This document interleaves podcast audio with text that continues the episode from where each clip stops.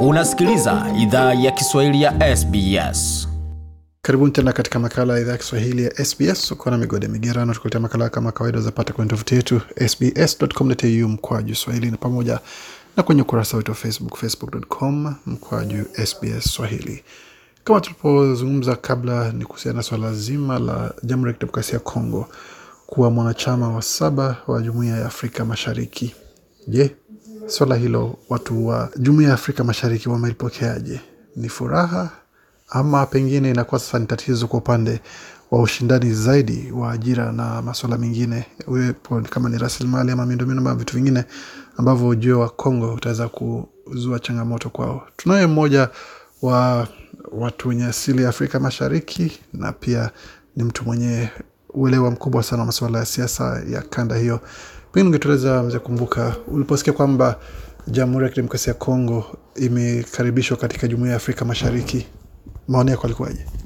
Mimi nilifurahi sana, nilifurahi kwa sababu uh, kitu kimoja ni kwamba unajua umoja ni nguvu siku zote, cha kwanza. Cha pili, tukiwa wengi, na maana tunaweza tukafanya biashara tuka kiusalama, vitu vingi sana tunaweza tukafanya kwa pamoja.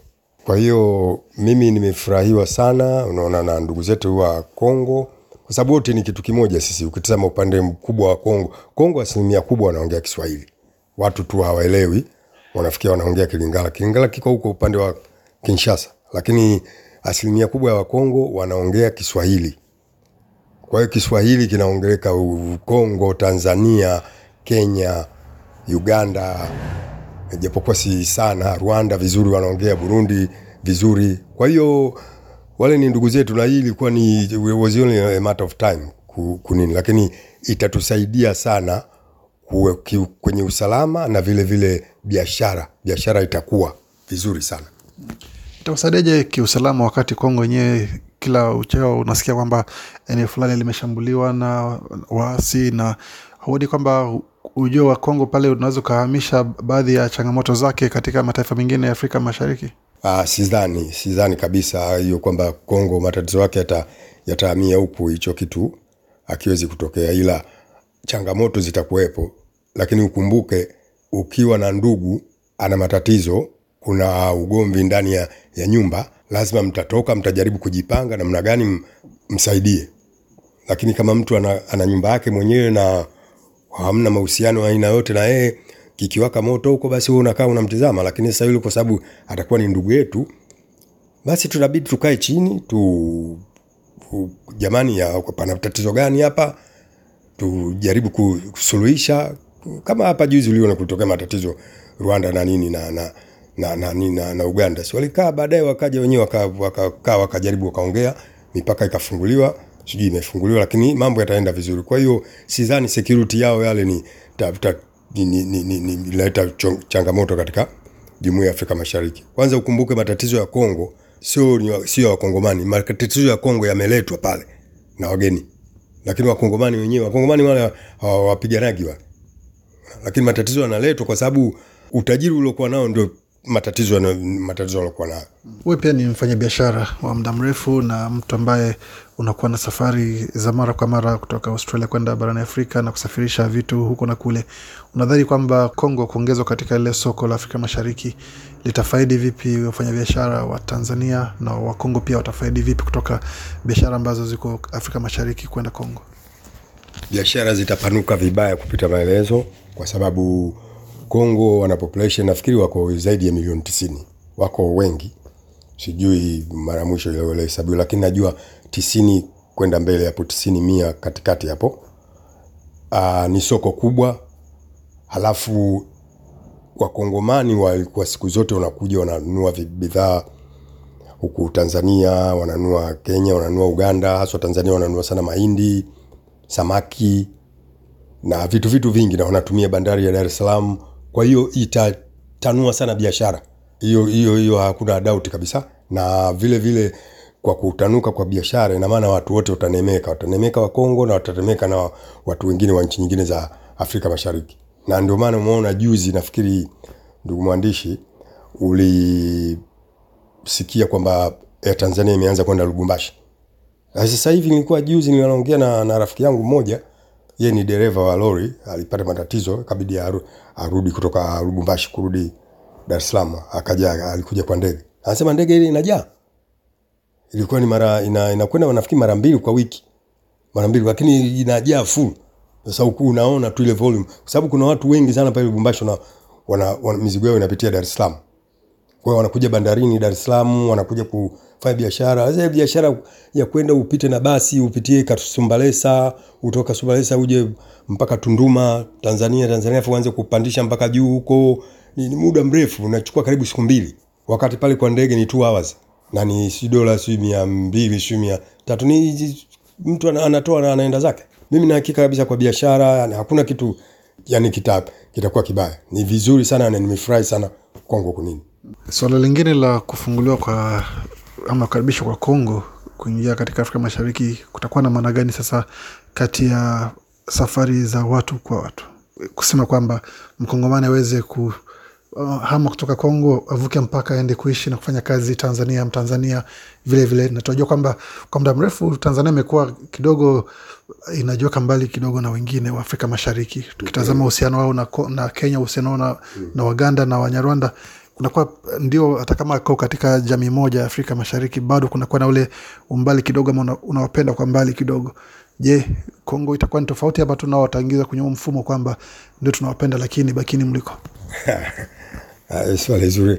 Unajua kuna sheria katika kila nchi. Hata ukienda Kenya kama mtu wa East Africa unaruhusiwa kwenda Kenya kukaa kwa muda fulani, na unaruhusiwa kuja Tanzania kukaa kwa muda fulani, unaruhusiwa kwenda Uganda kukaa kwa muda fulani, lakini huruhusiwi kwenda pale kufanya makazi. Ili kufanya makazi lazima uwe na kibali na sisi hatujafikia kile kiwango kama cha wenzetu cha EU, European Union, kwamba ukienda mali wewe ili uwe Europe kokote unaweza ukaenda ukafanya nini. Bado hatuja hatujafikia hicho, ila kuenda nchi yote ya Afrika Mashariki huhitaji visa.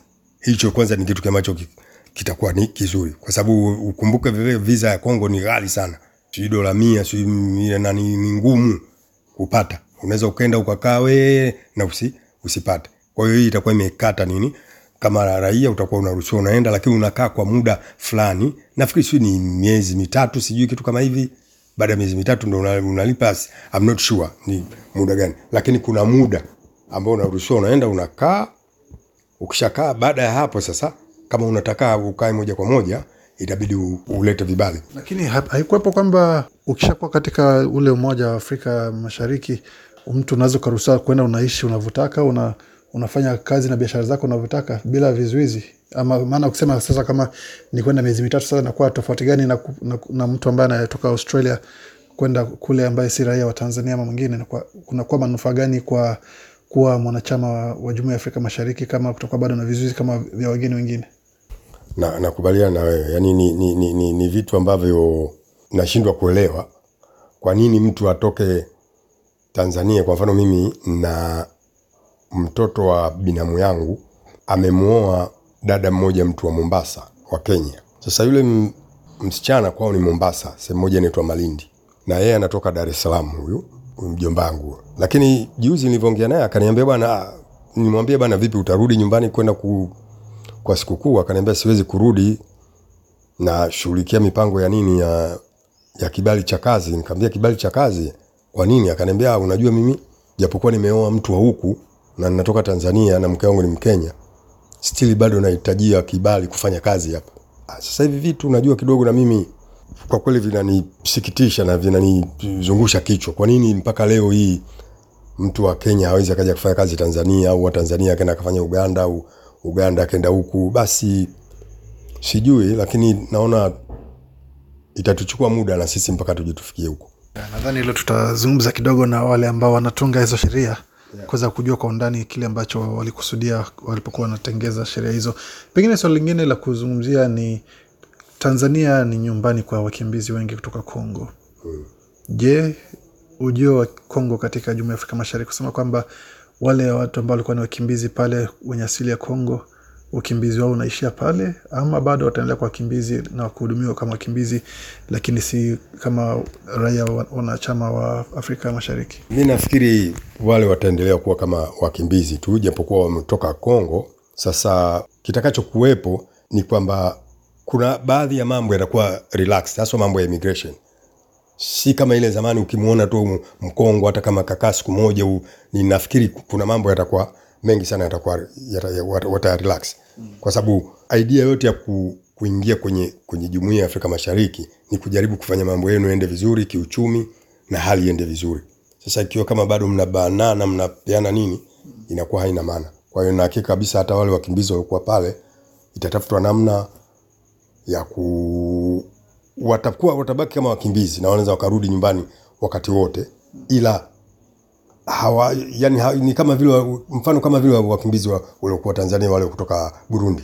Wengine sasa hivi wanawa encourage warudi nyumbani, wengine wanarudi, wengine wanaogopa basi, lakini huwezi ukamforce mtu kurudi. Wengine bado wako kule kule Nyarugusu, wengine wako mm, hapo karibu na boda hapo wapo, lakini na Wakongo nafikiri ni hivyo hivyo. Na kando na madini ya Kongo, ni vitu gani vingine ambavyo kama Watanzania mnatarajia ama mnatazamia kufaidi na kufurahia kutoka Kongo?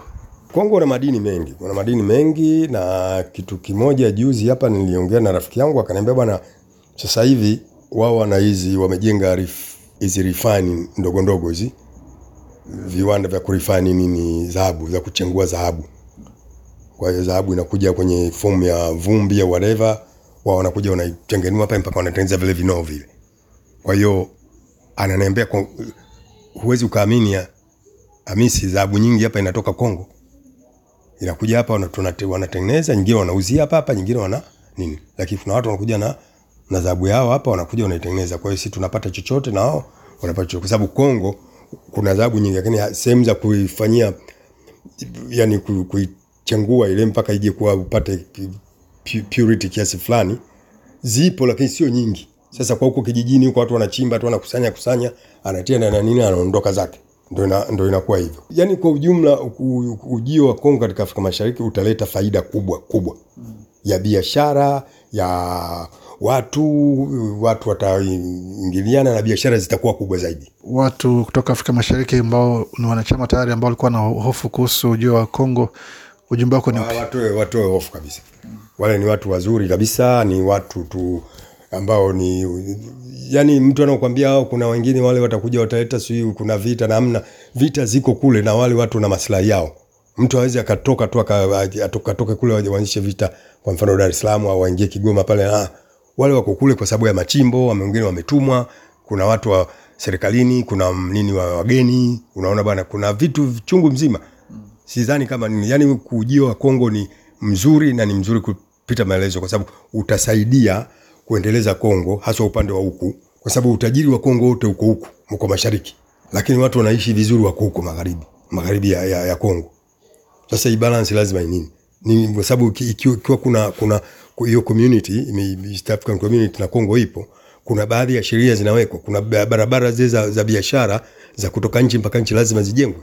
Kwa mfano, kuna barabara najua inatoka Bagamoyo Tanzania, Dar es Salaam, inapita ile inakwenda Tanga, Tanga mpaka Mombasa mpaka Malindi ile barabara inajengwa. Kwa hiyo nyingine ya Kenya na Uganda. Kwa hiyo ina maana barabara upande wa eastern huko kama hiyo wataweza kujenga barabara moja toka Lubumbashi pandishe mpaka Kivu mpaka juu Goma huko, hapo watakuwa wametatua a lot of nini, na utaona nchi inakwenda haraka sana, kwa sababu resources zipo. Kuna hali ya hewa nzuri, mvua, mapori yako ya kulima na nini, lakini barabara ni mbovu. Kwa hiyo hata ukilima chakula utakipeleka wapi? Watu wanalima tu vyakula kidogo vya kutumia wao na wenyewe basi, ila ujio wao ni safi sana kwa, kwa Afrika Mashariki, na hilo mimi napongeza sana. Na nimefurahi sana. Ujumbe huo wa Bwana Hamisi, kumbuka mmoja mfanya biashara wakubwa kule Tanzania na hapa nchini Australia, akiweka wazi ujio wa Kongo katika jamii ya Afrika Mashariki, manufaa yake pamoja na pengine changamoto ambazo huenda ikazaa mengi zaidi kuhusu yale mmesikia. Bila shaka utapata pia fursa kuzungumza na balozi wa Kenya hapa nchini Australia punde atakapokuwa huru kuzungumza nasi kuweza kujua mengi zaidi kwa masuala ya undani hususan kisheria, kama tulivyozungumzia suala zima la watu kuhamia nchi moja kwenda nyingine kikazi ama ku, kujenga makazi yao kule na kuhamia kwao, sheria inasemaje kwa upande huo, na pia mengine zaidi kwa upande wa kodi. Je, utakuwa unalipa kodi wapi ni kulipa kongo ama ni kulipa tanzania ama kutakuwa na ofisi maalum ya afrika mashariki ambako kodi itatumwa yote hayo tutaanza kuzungumza na wale ambao wanatunga sheria hizo lakini hapo tulikuwa tunazungumza na fanya biashara kwa maoni yake kuhusu swala hilo mengi zaidi pia tembeleni tovuti yetu sbs.com.au mkoaju swahili Penda, shiriki, toa maoni.